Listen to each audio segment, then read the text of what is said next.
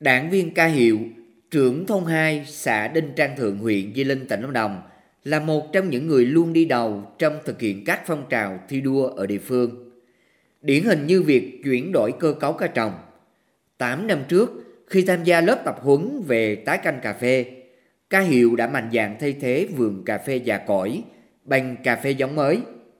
Sau 3 năm cải tạo theo phương thức uống chiếu, vườn cà phê của gia đình ca hiệu đã tăng năng suất, hiệu quả kinh tế mang lại rõ rệt. Từ đó, bà con trong buôn mới áp dụng làm theo.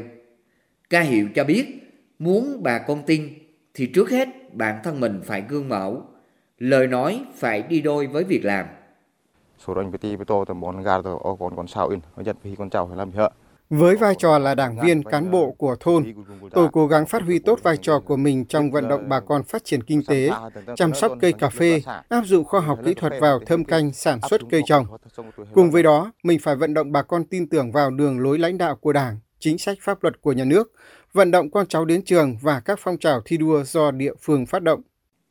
Còn với đảng viên trẻ Ca Vinh, ở thôn 5 xã Đinh Trang Thượng, Bên cạnh việc tham gia phát triển phong trào đoàn ở cơ sở, anh cùng các đảng viên trong chi bộ tích cực vận động bà con tăng gia lao động sản xuất, giúp nhau coi con giống, phát triển kinh tế gia đình, hoán đổi ngày công, hiến đất làm đường giao thông, xây dựng nông thôn mới.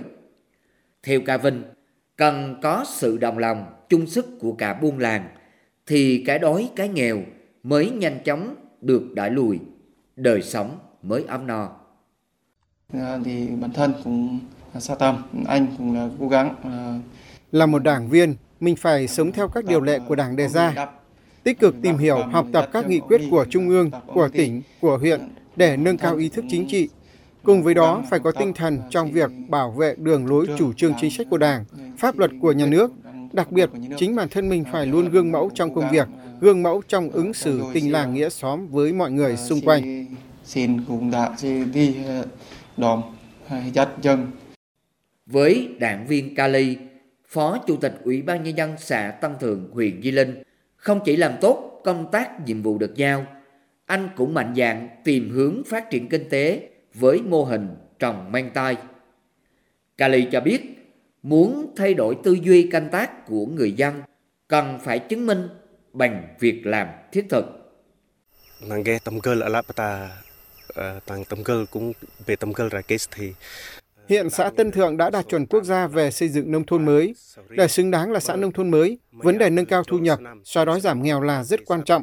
Vì vậy, để kinh tế của bà con phát triển ổn định, bền vững, ngoài cây trồng là cà phê, xã vận động người dân trồng sen, chuyển đổi diện tích già cỗi sang trồng các loại cây ăn quả có giá trị kinh tế cao như bơ, sầu riêng, mắc ca, Đồng thời để người dân có tiền thu nhập hàng ngày, bản thân tôi đã đi đầu trong trồng cây mang tây để người dân học và làm theo. Hiện cây mang tây đầu ra rất ổn định, giá bán từ 70.000 đến 100.000 đồng một kg. Nhiều tư thương tìm đến mua tận vườn nhưng không có hàng để bán. Từ đây, tôi sẽ cố gắng nhân rộng mô hình này để nhiều bà con có thu nhập hàng ngày, đảm bảo cuộc sống. Hiện toàn huyện Di Linh có trên 4.360 đảng viên, trong đó có 868 đảng viên là người dân tộc thiểu số. Chính đội ngũ đảng viên này là những đầu tàu gương mẫu, luôn tiên phong trong mọi công việc, góp phần thay đổi nếp nghĩ, cách làm trong các cộng đồng người dân tộc thiểu số, đóng góp tích cực vào sự phát triển kinh tế xã hội trên cao nguyên Di Linh.